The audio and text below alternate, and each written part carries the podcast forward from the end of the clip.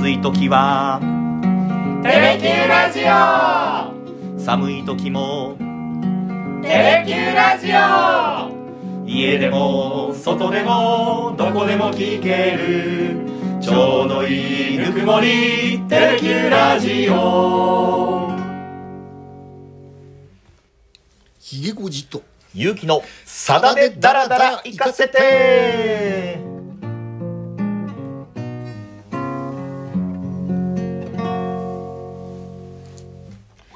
節目の50回目の放送になります。よろしくお願いします。よろしくお願いします。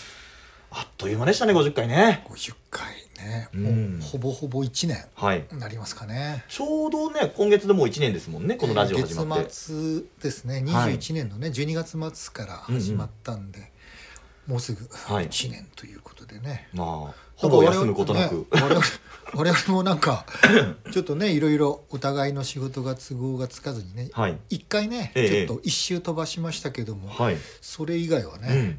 毎週一回お約束通り火曜日に 配信するというですね、えーまあよく続いてきたなって思いますね。そうですよね。あの、いろんな楽曲毎週毎週。もう予習復習も大変だったじゃないですか？いやだっておお互いにさ、はいコロナに感染してできないとかってなかったじゃないですか、あそうですよね。そういう意味じゃね、よく乗り切ってきたな このコロナ禍に。そうなんですよね。そうですよね。まあ、第一ね、うん。あなたが風邪をひいてね、はい。歌えないとあかあそういう週がなかったっていうのは偉い。さすがアナウンサーだね。おギリギリでしたね。でもね。声の管理をちゃんとやってるっていうのは素晴らしいですよ。こういうところで。うんやっぱねさすがプロのアナウンサーだなと思いますやいやいやいやいやさあさあこの節目の50回なんですけれども、まあ、前回49回やった時に、まあ、これおそらくたくさんコメント来るかなと思っていたんですけれどもエトランゼお送りしたんですがやっぱりいただきましたいくつか。やっぱりね、はい。皆さんこういろんな思いをね持ってらっしゃるんだなこのエトランゼンの歌に対してっていうのはね、うんうんうんうん。感じましたね。あの20年以上ぶりに聞いたんだけれどセリフも一言一句間違えずに言えた自分にびっくりしましたって。いう方いらっしゃいましたよ。どんだけ聞き込んでたんだって感じですね。それからエトランゼを聞いて図書館で違法人借りてきましたと、うん。で一緒に詩人にも出てきたボーボワールを手に取ったんだけれども 諦めて。うん。でシモーヌ・ベーヌのアンソロジーを借りてきましたよという方もいらっしゃいました、いいですね。うん。いろいろ触発されて、またねいろんなところでねはい。知的好奇心が広がっていくっていうのはさすがさだまさし。ですね、はい。そしてこうなんか皆さんの楽しみ方もこう人それぞれだなと思いながら見てたんですけれどもうん。あとレターをいただいてもう先森の歌絶対やってくださいねっていう方いらっしゃいました。はい、はい。やります。いつかやります。これはね。であのこの方は私は先森の歌を聞いてであの徒歩の春望国破れて三狩りっていうのがあったの、あのあれを連想したんだけれども結城さんひごじさんどうですかみたいなことを聞かれたんでうん。もうこれ曲やった時にねうん。我々なりのと言いますかひごじさんなりのと言いますか、いやもちろんねもうこれあの本当にね、うん、この番組が始まった時からね、はい。い、つか必ずやるというふうに決めてるんですけど、実はあのご承知の方もね多いと思うんですけど、去年の6月にねああそうです。テレキュー開局30周年はい。特別番組としてね、一応私がプロデューサーで、おえー、ゆうきくんが、はい。アシスタントでね。ディレクターで あのさだまさし原点への旅っていうね、あの75分番組を作らせていただいた時に、ええ。もうたっぷりうん。このね、あのー先森の歌はいどういうシチュエーションで生まれてきたのかええ。さだ、さんがどういう思いを込めて、うん。この歌詞を書きこの曲を作ったのかっていうのをねはい。たっぷりうん番組で紹介させていただいたのええで、まあねもうちょっと再放送の機会はね、うん。ないかもしれないですけどね、はい。あのー録画してらっしゃる方もいらっしゃると思うんで、えぜひねあのー見ていただけたらと思いますけど。ねえいやーこれ見てほしいないや思い返せば私この時に初めて生のさださんにあんなに近くに行って「さださんすいませんこれあの使う写真なんで写真1枚撮っていいですか?」とか言ってこう番組のね、うん。宣伝用の写真とかを撮らせてもらったりしたんですけど。撮りましたね、うん。いやーあれは良かったんなもうすごく大昔のような気がしますね。ね。ね。えやはり6月ですか？オンエアされたのが6月なんですけど、ええええ。まああの八女市でね収録したのが2021年の3月18日でしたからあその後ねあのいろいろもう一回あの東京のスタジオでね、うんうん。あのインタビューさせていただいたりあはい。あの岩崎宏美さんにね、うん。ナレーション入れていただいたりとか。そうでしたね、えひげごじさんが初のテレビマンとしての番組プロデューサーそうですーね。をしたという番組でしたね。企画書書いて、はい。えー佐田さんと交渉して、うん、まあね本当に番組を作らせていただいてね本当にねはい。ああテレビに来てよかったなと思いました。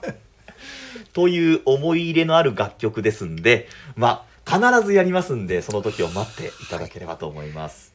よろしくお願いします、さあさあ、ひごじさん、語りたい病にかかったという話を何週間前かにされて、でそれからその年代の楽曲を何曲かやってまいりましたけれども、うん、今回ですよ、また続きいきますか。そうですね、うん。あのーと2月15日にね、うん。あのー、4枚目のグレーブはい。アルバム発表うん。あのリリースするっていうのももうすでに発表されておりますけどね、はい。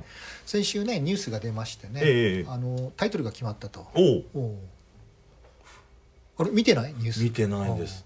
グレープセンセーションそのまんまあの時ねあのガイラルディアはいはい天はいはい。人菊っていうね新曲をええ。11月3日の神田共立講堂でご披露なさいましたけども、うん。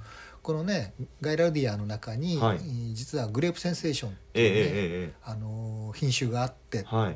それに触発されてね「うんうんうん。うんあの天人菊ガイラルディア」っていう曲を作ったっていうねさだ、さんの話がありましたけども、んうんうん。まあ、結局あの ガイラルディアグレープセンセーションそのまんま、タイトルはグレープのグレープセンセーションなるほどなるほど。に決まったというのとあとレコードジャケット。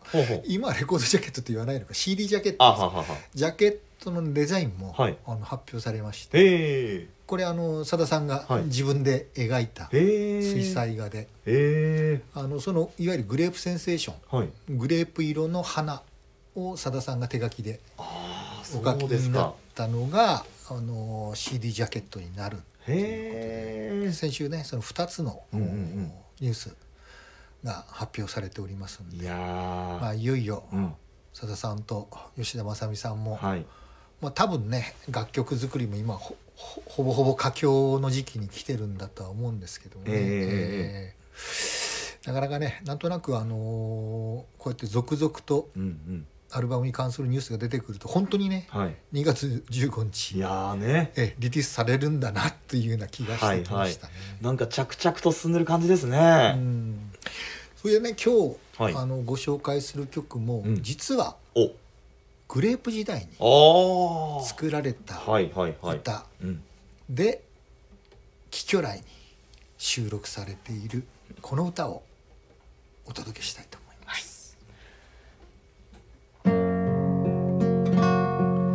私が童話作家になろうと思ったのはあなたにさよならを言われた日もとよりあなたの他には生きがいなどないしさりとてこの世を見つめる勇気もなかったし今まで二人が過ごしたらすじを思い出という消しゴムで消して夢でも食べながらひっそり暮らしてみよう。あなたの横顔を思い出さず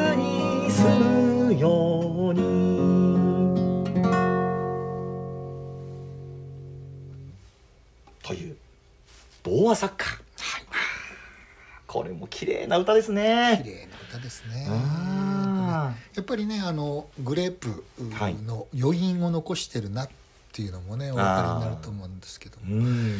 であのもうすでに、えー今回あの8曲目のご紹介になりますけども あの1976年はい。11月25日に、うんうん。まあ、リリースされましたええええ。さださんのソロ1枚目のアルバムはい「貴巨来」からうん実に8曲目。ようやってきましたねキキョライからいねや本当キキョライが好きなんだなって改めて思いますけど、ね、先ほど申し上げたように、うん。これ実はあのグレープのね「さよならコンサートおおはい、」のステージでうん、初披露、あされそこで初めて？初披露されて、えグレープ時代は全くそのいわゆるうレコーディングがされてない歌だったんです、ね、ほうほうほうほうだけほどこれをあえてそのソロアルバムううん「キキョライ」の中に、えーまあ、収収録されてうん。えーさだまさしの歌としてですね発表されたんですけどね。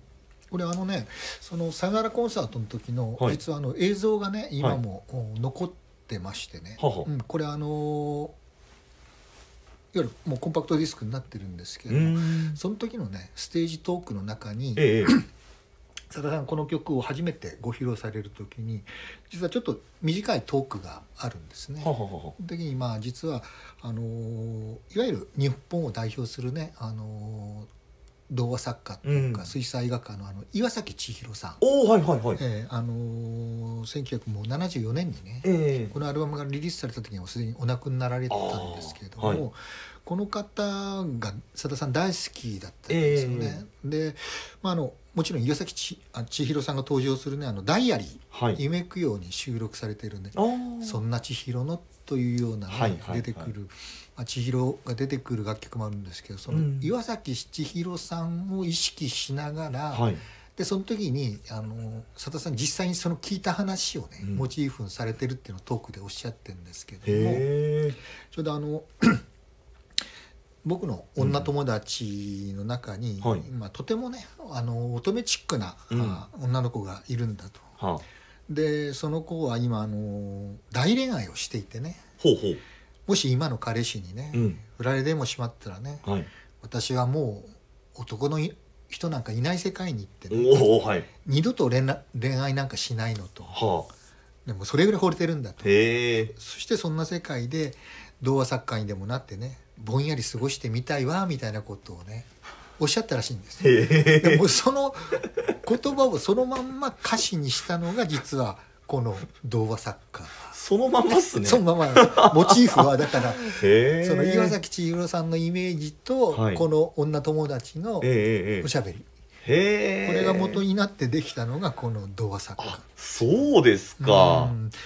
でもねあの もうそんなにね難しいあの歌詞ではないんですけどね、うん。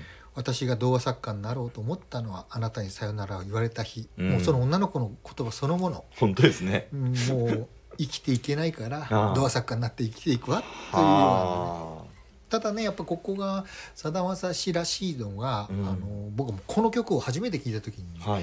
えっと思ったのは「元より。元よりあなたの他には生きがるなし、うん。さりとて」いやね難しいっすよね。この表を見つめる勇気もなかった「うん。元より」とか「さてより」はい。あさりとて」とかね、はい。こういうのをね、はい。い、わゆる歌詞に持ってくるというところがね、いやーちょっと衝撃的な言葉の使い方だったいやそうですよね。ああの先週のエトランゼの時もうん、あのコメントいただきましたけれどもああからさまに。あからさまに。確かにね、うんはい。非常になんていうかあまりそのいわゆる歌詞にはね、うん。登場しなかったような言葉っていうのがね、はいはい。この頃うん佐藤さん、結構意識的に多分使ってらっしゃる、へー。あからさまにうん。顔を曇らせた、うんうんうん。顔を曇らせたっていうのを強調する意味でね、うん。すごくこう適切な言葉ですよね。ええあからさまにっていうなんか情景が浮かびますよね。そうですよね。一瞬でパッとね。うん。でこの歌詞の中でもうんうんうね、ん。二人が過ごしたあらすじを思い出という消しゴムで消してっていうね。ああしかも夢でも食べながらね、なんかねあの優しい言葉なんですけど非常になんか言葉遣いが新鮮なんですよね。いやそうですね。うん。うんひっそり暮らしてみよう。あなたの横顔を思い出さずに済むように。はあ。うん。ちゃんと歌詞の中にもちゃんとあらすじとか消しゴムとか童話作家に寄せてるようなワードを選んでる、そこなんですよね。そこがねやっぱりあの、はい、本当に平易な言葉ではあるんですけれども、うんうんうん、あのいわゆるエトランゼとか、うんうんうん、あのとはまた違うね、え、えー、平易な言葉で非常にその童話作家寄りの歌詞を綴っていくっていうところがまたね、うんうん、非常に優しい言葉なんですけど、はい、意味が深いなっていうね気がしますよね。うんうんはそうかでもさださんあの岩崎千尋さんが好きだったんですね、大好きだったんですよ。ね。なんか淡い感じのこう絵柄の方ですよね。ええ。ちょっとあの淡いトーンの、うんうんうん。まあ子供の絵。っていうかはい。ね。はいはい、がえ非常に今もね、うん。あの人気集めてますけどね。ん。それでねこのやっぱり曲調っていうかねはい。ゆきくん元祖アイドルって言ったら誰だと思います？ええ？それはさださんの年代ですか？うんだから、うんえーそうですね。元祖アイドル。このよくね元祖アイドル。今アイドルアイドルってね平気で使いますけど、HKT とか、えーアイドル。あー AKB とか。元祖アイドルって言ったらね、えー、誰だろう？ん、これ多分諸説人によってね、はい。あの感じ方違うと思うし諸説あると思うんですけど、うはい。僕らの時代のね元祖アイドルって言ったらやっぱりね、天地真理さんだったんですよね。おおわかります？一人じゃないっての人ですね白雪姫って呼ばれてたんですよ、へえちょうどあの頃ね、はい。天地真理さんっていうのは非常にもう爆発的な人気を博しててね。あとシンシアって呼ばれた南沙織さんっていう方もいたんですけど、はい。大体あの頃がねはい。アイドルって言葉がねかなり日常的に使われるようになったんですよ。あそうですか、うん、だからいろいろこう調べていくとね歌謡詞っていうのを調べていくと、はい。やっぱ天地真理さんを元祖アイドルと位置づけてる、まあ、音楽評論家の方って結構いるんですよね。へえいや昔の写真見たことあるんですけど、うん。めちゃくちゃ可愛いですよね、うん、天地真理さんって人が実はその本当に人気絶頂な頃はい。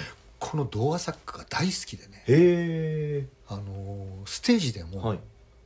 ずっと歌ってらっしゃって、あ天地さんのステージで？ええあじそうですか。自分のステージで。で、ええあのいわゆるカバーもしてらっしゃってね。あそうですか、ええあのこれ何曲何回もね、はい。あの自分のアルバムにね収録されているんですよ。へえで天地さん自身が作ったアルバムのタイトルにうん。この童話作家うわすごいな。つけるぐらいええ大好きで、へえもう本当にね天地真理さんが気に入ってね、まあ、多分ね天地真理さんねあのさだ、さんが大好きだったんですよね。うん。このアルバムこう調べるとねこはい。の童話作家以外にもね例えばあのグレープのコミュニケーションはい。に収録されている「悲しきマリオネット」とかね、おおはいはいはい。あとこれ非常にねあの渋いんですけど、えあのグレープのデビューアルバム「忘れ物」に収録されてる「国会」っていう歌があるんです。よ、ええわかんないな。これをねはい。アルバムに収録されたりとか、ええさださんの歌をね結構ね、あのカバーされてるんですよ。そうですか。うん。で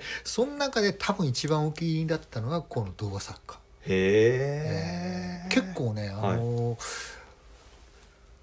ネットでね検索すると、あの天地さんが歌ってらっしゃるね、あの童話作家はい。聞けたりするんでこれね結構いいんですよ。ええ知らなかったな聞いてみよう、さださんの歌唱とは全然違うんですけど、はい。へこれはこれでまたあの味があるっていうか、ええー。まあ、それぐらいね。あとね、はい。雪沙織さん。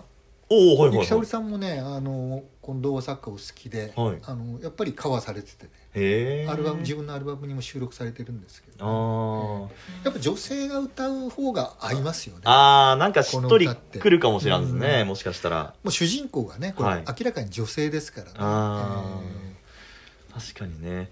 あのコスモスの、えーうん。えー山口百恵さん。はい。山口百恵さんが童話作家を歌ってもなんかこうしっとり合いそうな気がしますよね。合う合うでしょうね。うん。そっか確かに女性目線だから女性がそのまんま歌うとさださんとまた違った感じの趣になりそうですね。いやぜひね天地真理さんのね、はい。あの童話作家ね聞いてみていただけたらまたはい。多分ね面白いなと思いますけどね。はい。ちょっとネット探してみましょう。うん。はい。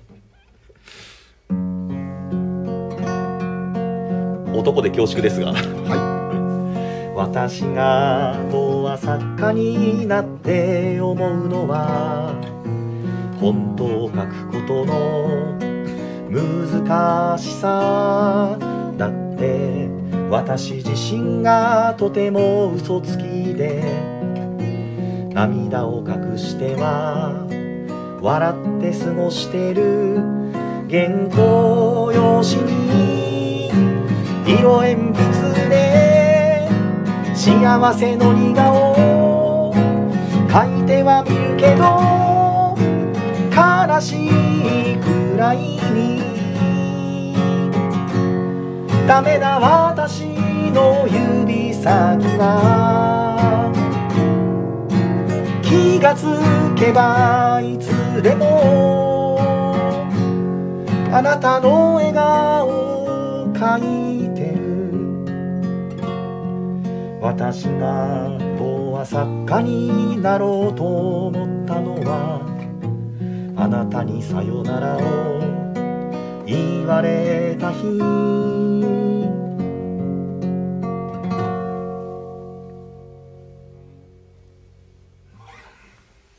という2番でございました。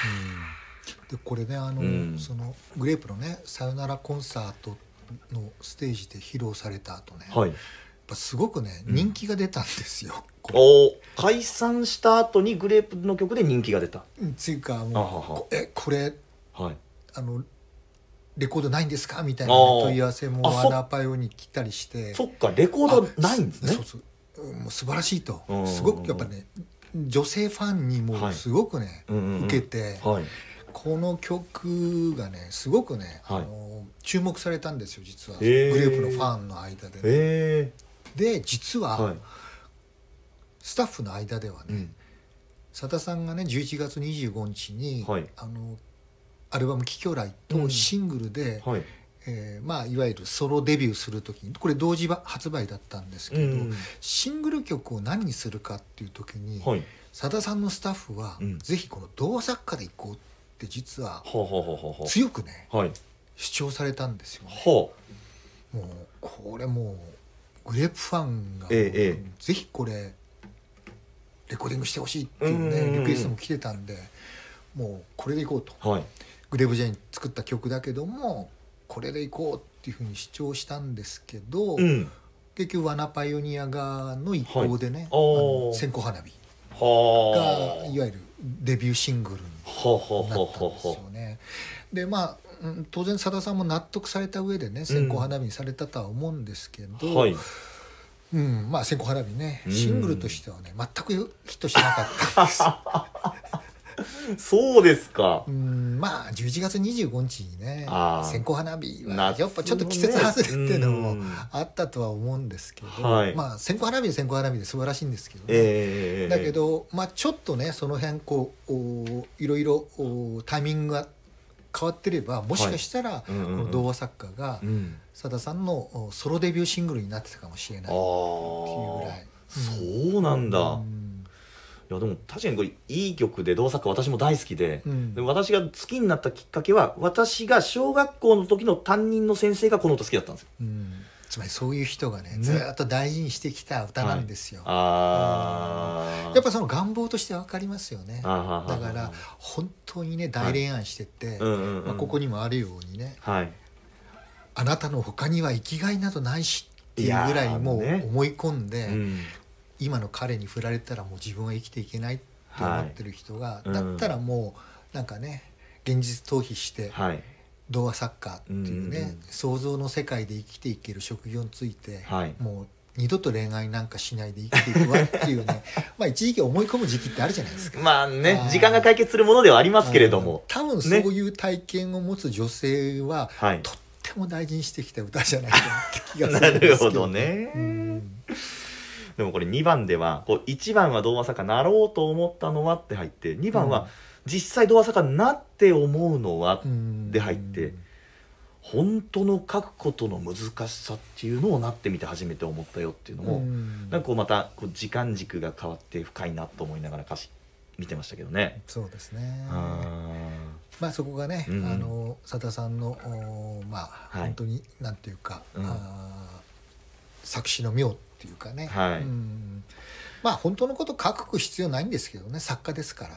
ーそうですね。確かに確かに。あでもね、悲しいくらいにダメな私の指先は 気がつけばいつでもあなたの笑顔を描いてる。ー。あ悲しいくらいにダメな指先はっていうこの表現にまた脳殺されるんですよ、ーいやー本当ですね。うん。あー。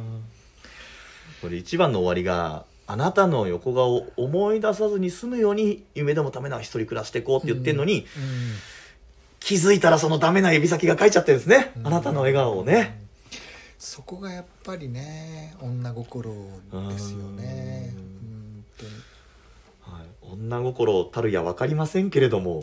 いやだからね、うん。僕はこの頃やっぱりね前も申し上げた追伸の時にね、はいはい。あったじゃないですか、うん。あの僕はい。高校の同級生に、ありましたね。だから片見君分かってないわって言われてあのねかあの、はい。編みかけたベストをほどき,、まうんうん。ほどき始めましょうって言いながらね最後のお願いです、あなたのうん。肩幅を教えてくださいっていうところがねだからあなた片見君女心が分かってないよねって言われた時と同じように、うん。ここがまたねはい。女心なぜさだまさしははい。二十歳過ぎぐらいの時にここまで女心を理解してるのかっていうのがね、本当ですよね。ね当時よく言われれたことなんですけどね、はいはい。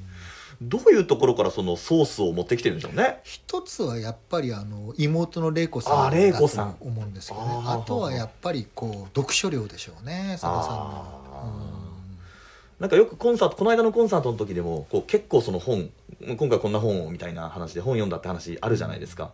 昔からやっぱ読まれてるんですか？そうでしょうね。だからこの当時ねやっぱり文学作品に影響を受けた楽曲が多いっていうのは、そういうことだと思うんですけどね。ああそっかそっか、うん。レモンもそうでしたよね。晩鐘もおそらくみたいな。もう全部そうですね。ああセロ弾きの合詞であったりとかね、はい。うん梅雨の後先。あーそっかそっか、まあご紹介してませんけどね、うん。このあの貴魚来に入ってる「多情仏心」っていうのもねおおやってないこれはい。里見トンさんのね小説のタイトルですからね、おー。うん。そうかそうか。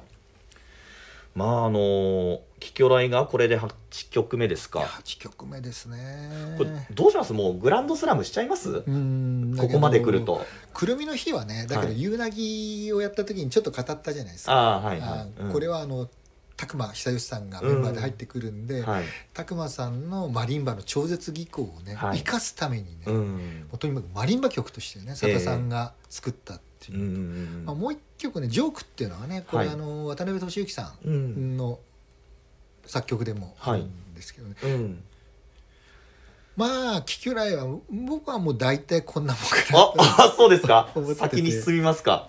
っていうかいやもちろんね「多情節心」だって非常に短い歌なんですけど、ええ非常に濃い歌詞なんですよ。短い歌詞の中にね、うんはい。まあ、語ろうと思えばね、うん。全曲ご紹介するのも可能なんですけど、ね、ただ 来週はね、はい。やっぱりあのもうちょっとクリスマス直前なんでいや、そうですよ、えーちょっとクリスマスソングをね、はい。あの一曲うん。ご紹介しなきゃと思ってるんですけどね。はい。うん。まああのライトなやつから恋愛系のやつからそれから骨太のやつまでいろいろありますけれども。はい。ね。あのちょっとね、はい。あの私が語りたい病にかかってしまったがために、はい。あのタイミングとしては、はい。クリスマスの曲は今年は1曲しか、ああのやれないんでね、はい。え1曲、あはい。今年はうん。このクリスマスソングをお届けしたいというふううにん。思ってはいおります。もう決まっております でそしてその後がもう年内最後の放送ですから。そうですね。もう完全に年末になりますんでね、うん。これやっぱり年末らしい歌をはい。ね、うんうんもうその次はもうお正月ですよ。おおそこでもちょっとやりたい曲ありますね。正月らしい歌をね。正月らしい歌ですね、やらなきゃいけないですよ。はい。とも2023年がスタートしてるってそはいの時はですね、はいついにこの番組2年目に突入します、ああそうですそうです。ますます張り切っていろいろやっていきたいなと思っておりますんで今後とも長いお付き合いをよろしくお願いいたします。ということを結びの言葉にいたしまして今日の放送これで、えーおしまいとさせていただきます。今回もどうもありがとうございました。ありがとうございました